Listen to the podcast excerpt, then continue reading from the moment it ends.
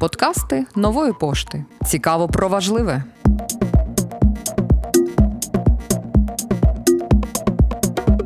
Добрый день, меня зовут Елена Плахова.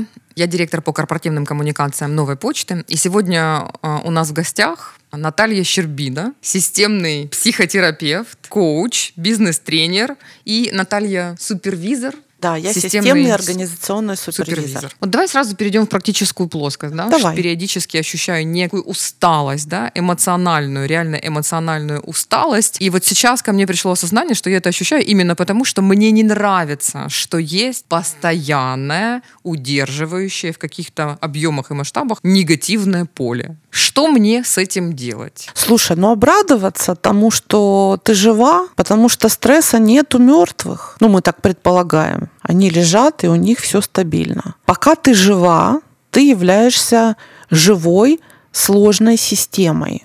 У каждой живой сложной системы есть свое предназначение. Если брать в самом таком общем плане, то предназначение любой системы – это выжить, сохранить равновесие и развиваться. И вот там, где сохранить равновесие и развиваться, если ты слышишь, там противоречие. С одной стороны, я хочу, чтобы ничего не менялось, все было так, как я привыкла, а с другой стороны, мне скучно, я хочу, чтобы что-то изменилось.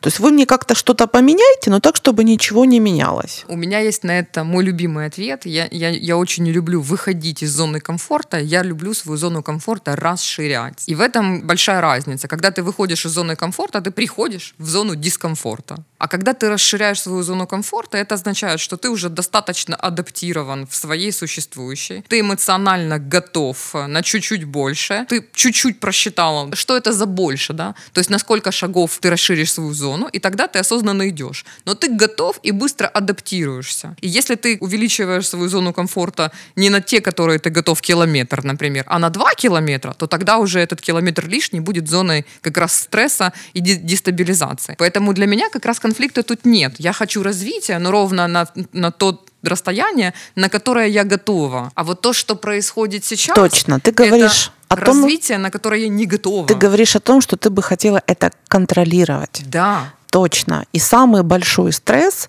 переживает человек тогда, когда он теряет чувство контроля. Сейчас его нет. Сейчас я, ну, мы не, получается, мы не контролируем это ничего. Иллюзия. Что я могу контролировать или что нет контроля? И что ты можешь контролировать, и что его нет. Это дзен вечный. Вот смотри, ты сейчас сидишь красиво, положив ногу на ногу, и ты сама выбрала эту позу. Многое из того, что сейчас происходит, прямо сейчас со мной и с тобой, мы выбрали, мы можем это контролировать. Я не могу контролировать то, что у тебя за спиной сейчас стоит книжка под названием «Гориллы в тумане». Я вот сюда пришла, и она стоит. Я могу только этому, ну так, улыбнуться, да, там еще книжка про Эйнштейна стоит. Ну, оценить это как какую-то там новую информацию, сделать из нее какие-то выводы, да. Но это зона, которая моему контролю не подвластна. Я принимаю вот этот мир, который сейчас вокруг нас с тобой, таким, какой он есть. И это правда про эту жизнь. Есть что-то, что ты можешь контролировать, есть что-то, что ты контролировать не можешь. То есть я правильно понимаю, что зона моего расслабления от вот этого напряжения, которое существует, это принятие факт, что есть негатив, я не смогу его контролировать, он существует вне моего контроля, но зато я могу контролировать, как я на него реагирую. Это тоже ты часто контролировать не можешь. Давай я тебе отвечу так, зайдем чуть с другой стороны. Теорий стресса есть очень много. Одна из последних, ее разрабатывает такой Карл Альберт, и вот он выделил четыре вида стресса. Ну, скорее так, он так, знаешь, указал четыре направления, которыми он занимается более-менее предметно. Первое, мы с тобой уже обсуждали, стресс временной, стресс, который мы все переживаем из-за того, что скорость транзакций, взаимодействий постоянно увеличивается. Но можешь ли ты себе представить, что это происходит, по сути говоря, в истории одного поколения? Вот я тебе скажу, что я помню времена, когда еще не было просто телефонов никаких, не то что мобильных. И когда нам, и когда нам поставили первый телефон, он его поставили поставили на блокираторе с соседями. Мы вокруг него ходили, протирали его тряпочкой. Я думаю, многие помнят, как они купили стиральную машину и как они первое время сидели и смотрели на то, как она крутится. Сейчас не ответить на электронное письмо в течение там, двух минут после того, как ты его получил, в определенных организациях, в определенных отношениях считается моветоном. Можешь себе представить, какой разрыв, да? Итак, первый кластер стрессов – это стресс от того, что мы все ускоряемся. Что с этим делать, пока непонятно. Вернее, понятно, об этом скажу чуть позже. Второй кластер стрессов, такой, знаешь, кластер Homo sapiens sapiens, мне кажется, чисто человеческий. Он связан, называется он досрочный. Это когда мы с тобой, ну, знаешь, есть какое-то событие, которое мы ожидаем в перспективе. Мы начинаем обдумывать и бояться его заранее. Мы начинаем запугивать себя какими-то возможными неудачами, например. Мы создаем себе стрессовую площадку у себя в голове. Это может делать только человек. Запугивать себя до того, как произошло что-то во внешней среде. Разве это не анализ? Это отличается от анализа. Я говорю о картинках моей неудачи. Вот представляешь, там через неделю у меня публичное выступление, я этого очень боюсь. Мозг, как отдельное существо, порождает картинки, которых нет еще пока в реальности. Третий такой кластер стрессовых факторов, который, на который он обращает внимание, это ситуативный, это вот тот, о котором ты говоришь. Это кризисы, конфликты, которые мы не можем ни отсрочить, ни предотвратить. То, что сваливается как снежный ком, и то, с чем приходится иметь дело вот здесь и сейчас, и реагировать на том потенциале, который уже есть, либо просто на инстинкте. Да? И четвертое – это взаимодействие стресс от взаимодействия между людьми. И здесь он говорит о сервисных профессиях, о тех профессиях, где люди оказывают услугу другим людям, где они находятся как бы немножко в такой в позиции снизу, о тех организациях, в которых действует принцип «любой клиент всегда прав». И ну, поскольку на работе мы проводим реально большую часть своего времени, то человек через какое-то время научается, принимает вот такую позицию не как ролевую иногда, как свою личностную, переносит ее в свою личную жизнь и теряет способность осознавать, что для меня хорошо, что для меня плохо, теряет способность отстаивать свои интересы, часто попадает в позицию жертвы. И со всем этим стоит справляться, хотя ты не любишь это слово. А для этого, ну, правда, очень хорошо как-то сесть и подумать, а что из того, что со мной происходит, сильнее всего воздействует на меня. И такой замечательный израильский исследователь Мулилат, он провел эту работу, хорошее было такое большое исследование, и он выделил шесть таких направлений, что ли, наверное, можно так сказать, шесть таких глобальных способов, которые помогают человеку преодолевать кризис, вплоть до травматического.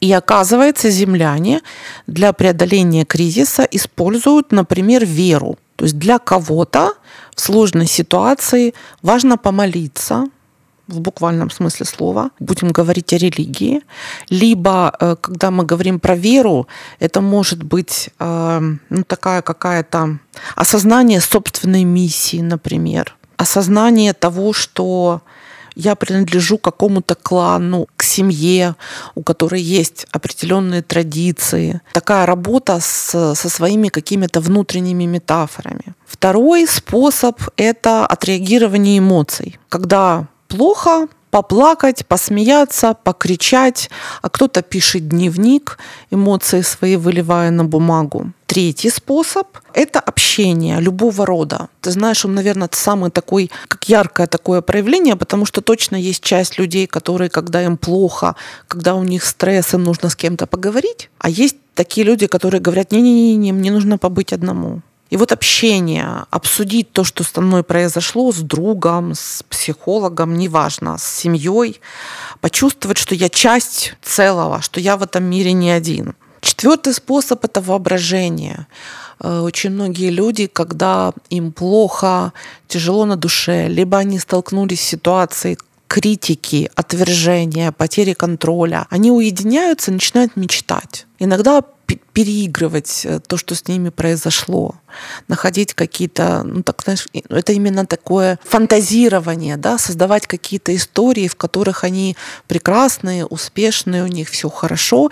Иногда это еще может, знаешь, в чем выражаться? В постоянном просмотре каких-то сказочных сериалов. Вот мне рассказывают очень часто клиенты о том, что они там смотрят Мерлина или там «Игры престолов», например, да, то есть и это, это успокаивает, погружение в такой, в другой, в безопасный фантазийный мир. Пятое — физическая активность любого рода. И шестое — это вот то, что мы говорим, ты говоришь, анализ, рассудительность. Это сбор информации, составление плана, анализ ситуации, понимание, да, входа и выхода, как бы я могла это сделать по-другому. То есть, ну, такие любые способы рефлексии. И вот эти шесть способов, их важно знать, потому что хорошо было бы, чтобы мы с тобой могли себя чувствовать комфортно в каждом из них. Как правило, у человека такие, знаешь, способы выбора, их не шесть, а там вот ты назвала два, да, такая рационализация и физическая активность. Но бывает так, что эти способы, ну, например, оказываются недоступными по какой-то причине. И есть еще такая штука, что есть, мы склонны зацикливаться на том, что у нас получается. И тогда этот способ отдыха перестает быть способом отдыха, начинает быть способом э, стагнирования себя в ситуации. ситуации кризиса. Поэтому очень хорошо знать о том, во что я верю. Очень хорошо иметь круг людей, с которыми я могу при необходимости обсудить то, что со мной произошло. Так называемые без, безопасные друзья. Очень хорошо научиться представлять себе картинку желаемого будущего. Включать воображение, да, не для того, чтобы уйти от кризиса, а для того, чтобы, возможно, представить себе, как могло бы быть иначе, по-другому. Все-таки ответить себе на этот вопрос. Это, это то, что касается конкретного человека. Да? Есть некое напряжение, стресс, и есть, как я могу его обработать, да? Повзаимодействовать с ним. И есть, естественно, у меня семья, которая, скорее всего, пока еще не обладает, да, такими навыками. Мне достаточно им тоже рассказать, или мне нужно с ними вступить тоже с какое-то взаимодействие для того, чтобы им было легче перерабатывать этот стресс? Я бы разговаривала, да, я бы понимала, каким образом твоя семейная система обрабатывает стресс. Что происходит, когда вы получаете новую информацию, либо вы ощущаете как семья какое-то взаимодействие чего-то нового, неизведанного. Как вы с этим справляетесь? Рационализируем, да. Вот в этом Рационализируете. Мы точно одинаковые, да. Ну вот видишь, нашли. То есть вы любите разложить все по полочкам, найти причины и следствия, сделать выводы.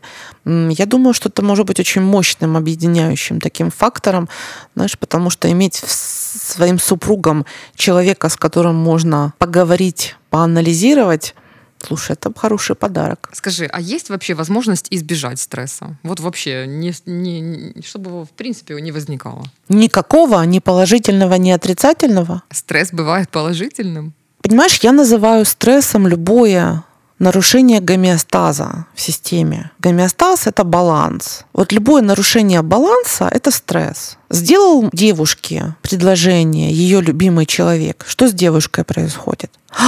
Щеки закраснели, сердце застучало, настроение улучшилось, э, слезы на глаза. Слушай, э, ну типичное проявление стресса.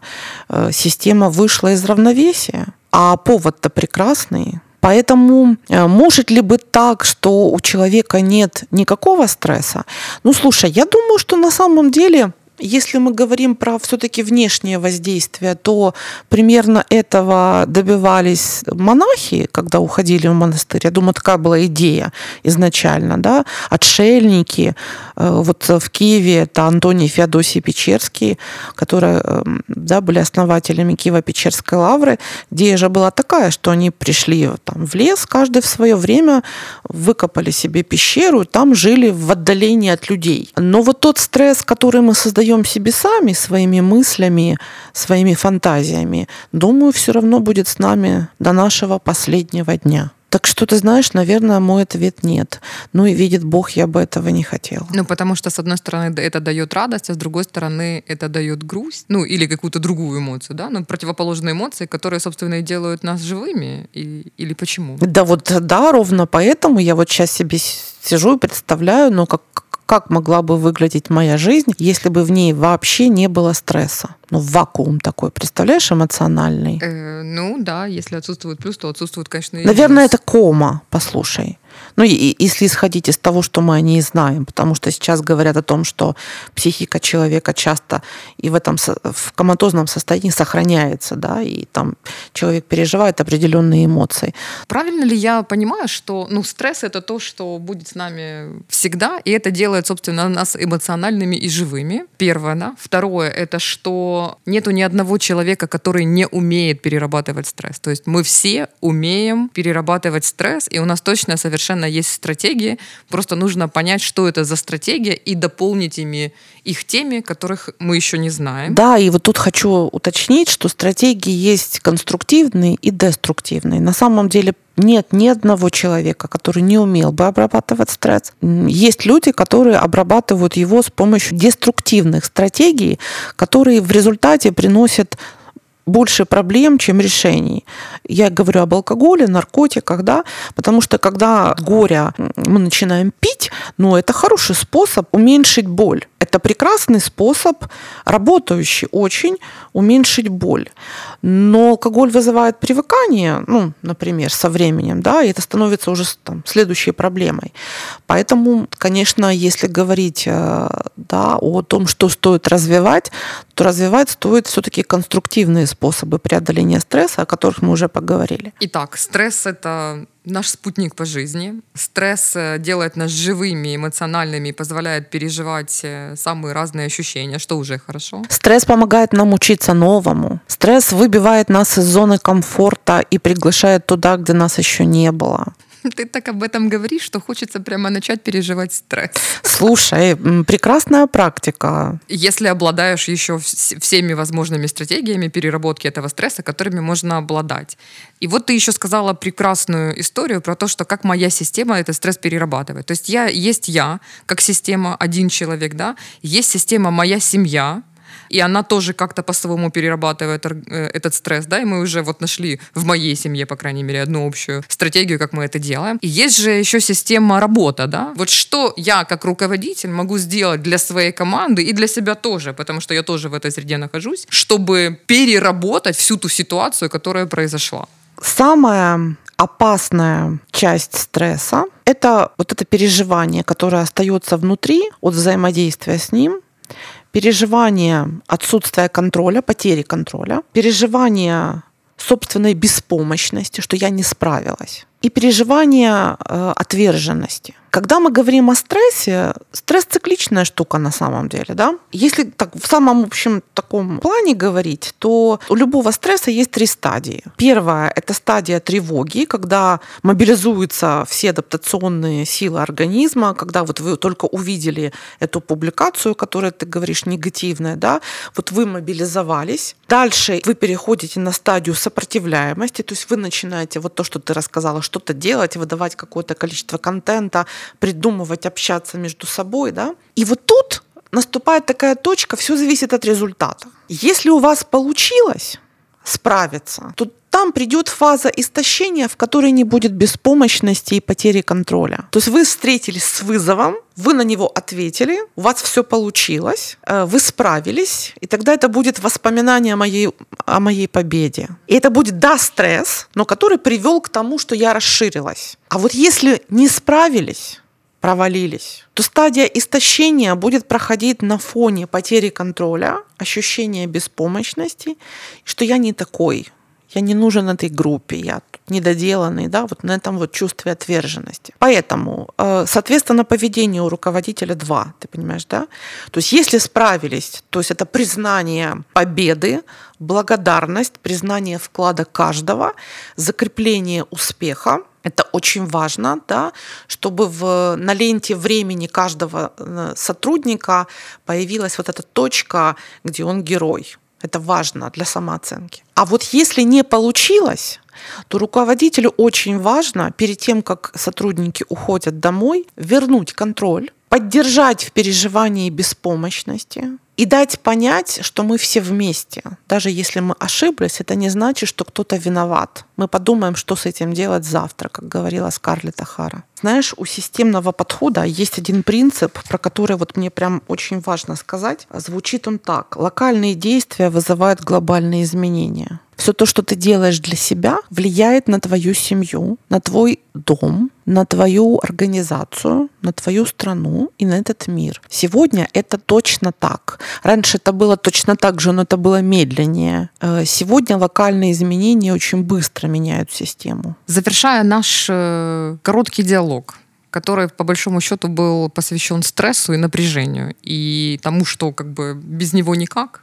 Нужно с ним научиться сожительствовать, да? Что бы ты могла сказать в конце? Как подытожить? Вот какие, условно, пять пунктов мы должны, ну, к примеру, всегда помнить, да? Чтобы понимать, что то, что происходит, это нормально. И я могу с этим справиться. Я знаю, как с этим справиться. Это вот так, вот так, вот так, те самые стратегии. И, ну, что-то еще, возможно, не знаю. Ну, вот пять поинтов, да, которые... Слушай, мир ускоряется, это правда. Но если тебе нужна остановка, остановись. Выключи мобильный телефон, выключи электричество, чтобы не включать телевизор. Пойди погуляй в чистое поле или в парк. Дай себе время на остановку, на заглушение информационного шума или любо, любого шума вообще.